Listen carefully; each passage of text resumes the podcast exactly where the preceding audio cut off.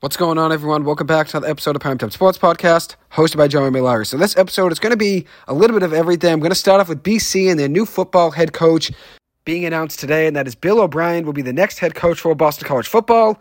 After that, I'll talk about the NFL and the Pro Bowl games from last weekend, which I honestly thought was a success. I thought it was actually pretty competitive and fun to watch. And then after that, I'll talk about the two hottest teams in the NHL and in the NBA, and that's the Edmonton Oilers and the Cleveland Cavaliers, both of them playing great hockey and basketball as of late. So let's start off with BC. In a surprise move, Jeff Hafley left Boston College last week as the head coach to become the defensive coordinator for the Green Bay Packers. I didn't expect Jeff Hafley to leave BC. I thought he'd be back for one more season, and I know he was on the hot seat. The season didn't really go that well for BC, even though it ended with a great bowl victory at the Fenway Bowl of SMU, a game nobody expected BC to win, but they found a way to win. That was an exciting one to be at. I was happy to see BC get the win at the end of the day. Didn't think that would be Jeff Hafley's last game for BC, but he was on the hot seat. This season didn't go really as planned for BC. And now, with the opportunity to go to the NFL, he saw an opportunity to go coaching Green Bay, and he said, why not? And he's actually going to be coaching with this former linebacker and current Packer Isaiah McDuffie. He's a linebacker there for the Green Bay Packers. Having last coached in the NFL from 2016 to 2018 with the San Francisco 49ers, he was a defensive backs coach back then for a few seasons in San Francisco. So his record at BC, he actually finished under 500. He was 22 and 26 at BC in four seasons. Had a 7 and 6 record this past year. Obviously, that big bowl win over SMU ended up being a big reason people bought back into the program at the end of the season. But BC really didn't have everything going their way all year long. They started off the year on really a rough note, losing to Northern Illinois, barely beating Holy Cross, then losing a close one to Florida State. That was an exciting game on September 16th. And then they lost to Louisville at Louisville by 28 points. That was a really rough game for BC. Then they found a way to win five games in a row, beating Virginia, Army, Georgia Tech, UConn, Syracuse. Five great wins in a row. BC was really turning things around. They were both eligible, already with six wins, and then they lost their last three games of the year.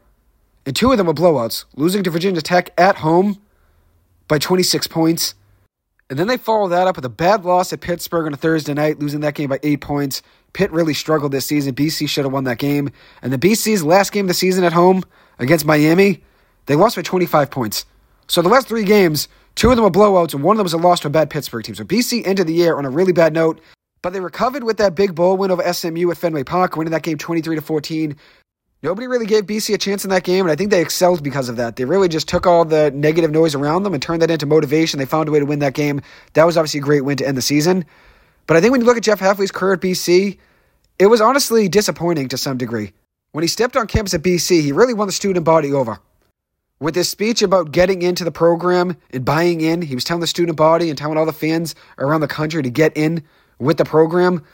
That obviously won a lot of people over. People were excited for BC and ecstatic that Jeff Hafley got hired. I always thought at the end of the day, I want to be shown some results. I don't really care about where you're coming from at the end of the day. It doesn't matter if you're coming from a big Power 5 school like Ohio State or you're coming from a small D3 school. If you can find a way to win games as a head coach that's most important at the end of the day. I know resumes are great and all when you look at where a guy comes from and what they did in the past, but I want to see results. That's what you want at the end of the day. And honestly, if you look at Jeff Hafley's tenure at BC, he wasn't really that great. Six and five in 2020, so average. Six and six in 2021, once again average. Then he got a big extension through 2026. Struggled in 2022, they were three and nine. And then this season they were six and six in the regular season, and then won the bowl game to end the season seven and six. But BC had a really easy schedule this season. They were 76th out of 133 Division One programs this season in the FBS in strength of schedule, and they barely beat Holy Cross and lost to Northern Illinois. So that's honestly a disappointing season overall for BC. They should have had more wins considering their schedule. You shouldn't lose to Pittsburgh, and you shouldn't have lost to Northern Illinois. They should have been an 8 and 4 team in the regular season. It's as simple as that. They should have won more games. According to Peter Thamel of ESPN, Jeff Hafley wanted to go to a place where he could coach football again in a league that's all about football. Thamel added in that college coaching has become fundraising, NIL, and recruiting your own team and transfers. There's no time to coach football anymore. A lot of things that he went back to college for have disappeared. So that's the reasons that Jeff Hafley went from BC to Green Bay, according to Peter Thamel of ESPN. And one thing that I think's right that Thamel put, I do think the transfer portal is a problem, and that's why Jeff Hafley wanted to leave BC. I do think that's why he went to the NFL because there's no transfer portal in the NFL. I do think the transfer portal needs to be revised. There's no loyalty in college sports anymore. Guys are jumping in and out of the portal every single season. And I understand you want to go to a place where you can have more opportunities, But jumping place to place every single year, not only is it tough on the player that's jumping from place to place, it's an adjustment academically, obviously jumping into a new system and learning a new program, but it's also tough to recruit guys when you don't know if they're going to stay more than a season or not. And I think another thing is the conference realignment. That's been a mess. And I know it's because of money and that's why it's happening, but it's crazy to have Stanford and UCal Berkeley flying to BC for games. I was at a track meet for BC a few weeks ago, and BC was there with some other local schools like Northeastern, UMaine, UNH, UConn. But then also the University of Arizona was there, UCal Berkeley was there, and Stanford was there. It doesn't really make much sense for them to have to fly all the way across the country for games for basketball and football and track and whatever else it may be. So that's definitely an issue in college football and honestly college sports in general. So I see why Jeff Hafley would want to leave BC and go to the NFL because the transfer portal is a mess. I think that needs to be revised. And I think the conference realignment has been a major issue. I know it's because of money at the end of the day, and that's why it's happening. And it started with teams wanting to jump to the SEC and the Big 12 because that's where they can make more money. Like we saw with UCLA and USC leaving the Pac 12. And obviously, the Pac 12 is falling apart because of that. And as a result, college football is no longer being divided up based on geography. Now teams are flying all the way across country games every single weekend. And also, that's the end of some rivalries. The Pac 12, with some of those teams leaving the Pac 12 and going to different places, are they going to play each other again? Are the rivalries going to stay intact? Probably not. Also, I think there should be some sort of salary cap to keep competition in college football. Because when it comes to NIL, teams like FSU, Florida State, and Clemson, they can outspend teams like BC and Syracuse. And at the end of the day, they're going to get the better recruits anyways, typically even before NIL. But now with NIL involved, the teams with the deeper pockets are going to get the better players. So how do BC and Syracuse stay competitive? Maybe the Big 12 and the SEC adopt a limit on the amount of money you can spend in NIL, and maybe the ACC follow suit. Who knows? But that's another reason Jeff Hafley left BC. He did sign an extension through 2026, but I feel like he also knew he was on the hot seat after a 6 and 6 regular season where BC had an easy schedule. And he probably said, I can go to the NFL right now and be a defensive coordinator. Why not go do so? So BC will be replacing Jeff Hafley with Bill O'Brien. Announced today, Bill O'Brien will be the new head coach for Boston College football. He just signed a deal to be the Ohio State offensive coordinator just about a month ago, but he's already leaving there. He's going to be the head coach at BC. And I think the big reason that he's jumping over to BC is because he has ties to Massachusetts. He grew up in Massachusetts, was already in the NFL, coaching for the Patriots this past season as the offensive coordinator, was actually married at St. Ignatius Church at BC because his wife is a BC alum. So being able to go back to her alma mater and be able to coach, that's probably a dream come true for him. So I'm a big fan of this move, and I'm really hoping that he can get us back on track. BC is limited, though, by the NIL. It's hard to compete with the bigger programs like Clemson, UNC, and Florida State when they have more money to offer these players. But coaching is a big part of the game. And if you can get recruits to buy into the BC program, and buy into O'Brien and what he's doing at BC, that'll be a big way for BC to turn things around if people buy into the program. And I'm thinking this is a great hire. I really am a big fan of this move. So I'm going to switch gears and talk about the NFL Pro Bowl games from last weekend. I think the NFL got it right with this year's Pro Bowl games. And I know it's just the Pro Bowl. I know probably most people didn't watch it and don't care about it much. But I really did enjoy watching the players just mess around and have fun. There were no injuries. It was all fun and games. And the last few Pro Bowls, before they changed the whole rules, were just atrocious to watch. Poor tackling, guys not trying to play, defense, there was no blocking. They had to change something. Because before, the defense wasn't trying to tackle the quarterback or make tackles at all, and the offensive line was really just standing around, just pretending to block. And the defense was just letting them block them. So they had to change something, and that's what they did the last few years. The last two seasons now, they did the Pro Bowl games, with Peyton Manning and Eli Manning coaching the AFC and NFC respectively. And that's been a fun storyline to watch. So I would have tuned in no matter what happened in these games just because I love Eli, I love Peyton. Obviously, great watching those guys in the ManningCast every single Monday Night Football game. So it was fun to watch. And the same result as last year. The NFC found a way to win a close game against the AFC, making big plays at the end, which the NFC honestly dominated all the skill challenges. The team skill challenges, that's the main reason the NFC won this. It made a big difference in the NFC getting the win because they really struggled in the flag football game. They had four turnovers to the AFC zero turnovers in the flag football game. That's a big difference maker. The AFC actually had one turnover actually on downs, fourth and goal, with the chance to maybe potentially win the game at the end. So I guess four turnovers to one turnover. But regardless, the AFC dominated the flag football game for the most part, it seemed like. It went down to the wire, though, with chaos in the last 30 seconds. We had Eli Manning running onto the field to try to get a timeout for his defense before the fourth and goal play for the AFC. The NFC was up 64 to 59 at that moment, 15 seconds left. Eli got the timeout, set the defense up, and then on fourth and goal, a great play by Jaylon Johnson, a defensive back for the Bears, breaking up a pass from CJ Stroud to Keenan Allen. Would have been the game winning touchdown, but Johnson found a way to get in there and break it up. Stroud did have Ja'Marr Chase wide open on a great zig route on the left side of the field, but Ja'Marr Chase was on the far side, and CJ had to make a decision before the pass clock was up. Ended up looking at Keenan Allen, throwing it into tough coverage, and that ended up being the game winning play for the NFC. It was great seeing the NFC guys all celebrating together and storming onto the field. And credit to Eli Manning, he beat Peyton two years in a row, also beat Tom Brady twice in the Super Bowl. And I know this is going to be a heavy topic of conversation over the next year. I know a lot of people are going to debate whether or not Eli Manning should be a Hall of Famer at this time next season. But Eli Manning should be a Hall of Famer. First ballot. I've said for a long time he deserves to be a first ballot Hall of Famer. Not only is he top 10 in passing yards in NFL history, he's top 10 in passing touchdowns and completions. And I know you could talk about his 500 record, but the Giants did not help him at all on the offensive line in his last seven to eight years with the team. He was a two time Super Bowl MVP against Bill Belichick and Tom Brady, beating an undefeated 18 0 Patriots team in the 2008 Super Bowl. So Eli Manning 100% deserves to be a first ballot Hall of Famer. Regardless of his touchdown rings, he's top 10 in passing touchdowns, passing yards, and completions. And I know people will bring up the interceptions. I know people will bring up his record. But in the biggest games of his career, Eli Manning shined in those playoff runs. He was the best player on that field for the Giants in both of those Super Bowl runs, making big time throws.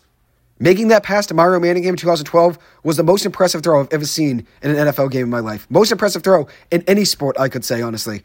Just the timing, the situation, the Patriots were in tight coverage. That throw was absolutely perfect. So I do think Eli Manning deserves to be a first ballot Hall of Famer. I really do. So to get back to talking about the Pro Bowl, I think the NFL got it right with the Pro Bowl. I really do. The Pro Bowl games, that was what the NFL needed. I know it's only the Pro Bowl, but like I've said now a couple times, I really enjoyed watching it. I liked hearing all the players mic'd up for the most part, hearing Eli Manning, Peyton, Ray Lewis, Peyton's son telling Eli after the game that it was scripted by the refs. I thought that was pretty funny. It was a fun, engaging competition with no injuries, and it just came down to the guys having fun, just messing around and having fun. And what it really came down to at the end of the game, the NFC really took advantage of all the team skill competitions. They dominated those and needed every single point. They were trailing 32 to 15 at one point in the flag football game, which it actually combined the Thursday competition scores with the flag football game. And at one point in the flag football game, the NFC was trailing 32 to 15. But then they really dominated those skill competitions, like Move the Chains, the Madden head to head game. Puka Nacua really went off in that one. The Gridiron Gauntlet they won. They won the best catch. They won the tug of war. The tug of war wasn't even close. The NFC really dominated that as well. And Jason Kelce was huge in the NFC's obstacle course comeback. There was an obstacle course, and Jason Kelce made things a lot easier on Penei Sewell and Tristan Wirfs. He was on the sled that they had to push, and Kelce was using his momentum to rock back and forth, and that definitely made it easier to be moved. And that ended up being a big reason they ended up winning. The NFC needed all of those skill competition wins. So, like I've said now, I know it was just the Pro Bowl, but I think the NFL got it right with the Pro Bowl games. I really do. So now I'm going to talk about the two hottest teams in the NHL and the NBA. We'll start off with the Oilers. They did lose their first game to the Vegas Knights after a 16 game win streak. That was actually their first loss since December 19th to the New York Islanders. They really turned the season around after a rough start. They had me a little bit worried at the beginning of the season because they were my prediction to win it all before the year began. But they really got hot over the last couple months. Their 16 game win streak was one shy of the NHL record of 17 straight wins. Before the win streak started, they were 13, 15, and 1. They were below average, below 500. And before November 22nd, they were 5 12 and 1. They were 5 12 and 1 on November 22nd. Since November 22nd, the Edmonton Oilers are 24 and 4. They've completely flipped the switch. And Connor McDavid's a big reason for that. Just a special player. And even though he's not scoring as much as he has in years past, just 21 goals in the season, he does have nine points in his last four games. He has 21 goals in the season, 47 assists, and 68 points. He did battle some injuries as well. But this team has really turned things around. They're averaging 3.46 goals per game, which is fifth best in the NHL. They also have a 27% power play percentage, which is third best. It's really tough to stop Leon Draisaitl and Connor McDavid when they get going. And Draisaitl's had a great season as well. 23 goals, 35 assists, 58 points. Edmonton's playing the best hockey in the NHL right now, and they're not getting enough credit. No one's really talking about the 24 and 4 record over the last couple months. But they are playing the best hockey, and they've looked great. They were my pick before the season began to win the Stanley Cup, and I'm still going to ride with them. I still believe that this team can make it. Obviously, defense has been a problem for them in years past, but with the way they've looked right now, momentum's really shifting their way, and they're playing great hockey when it matters most towards the end of the season. They struggled at the beginning of the year, but they really turned things around. Another team that turned things around, the Cleveland Cavaliers. They've won 16 of their last 17 games, and most of those wins came without Evan Mobley and Darius Garland. Both of them have been battling injuries, but that hasn't stopped the Cleveland Cavaliers. And one question I want to ask is this Why is Donovan Mitchell not getting enough respect as an MVP candidate right now? He's averaging 28.5 points per game, 5.5 rebounds, 6.3 assists, shooting 36% from three. Heading into last night, in his previous 16 games, he was averaging 29.4 points per game, 5.2 rebounds, 7.3 assists, 1.8 steals, 3.6 threes made per game, and 37% shooting from three with a plus 15.9 plus minus on average, which is great. He has been on an absolute mission, but he's not getting talked about enough. And the Cavs really are a team to fear in the East in my eyes. I was very high on them heading into the season. I was very high on them last season as well. I would love to see this team make a run. I was honestly shocked they struggled last year against the Knicks. But in the last 17 games, Cleveland has beat Milwaukee two out of three times. They've also beaten the Clippers, the Magic, and the Kings. One thing to note is this they haven't really had that hot of a schedule besides those games I just mentioned. They beat San Antonio twice over that 17 game stretch. They beat Washington three times, Brooklyn twice, Detroit and Memphis one time each. So they haven't had a crazy hot schedule, but when they've played those big teams like Milwaukee, like the Clippers, like the Kings, like the Magic, all good teams in the NBA this season, they've found ways to beat them all. And I know the Magic are struggling right now. They started the year harder than they're playing right now, but those are some quality wins right there for Cleveland.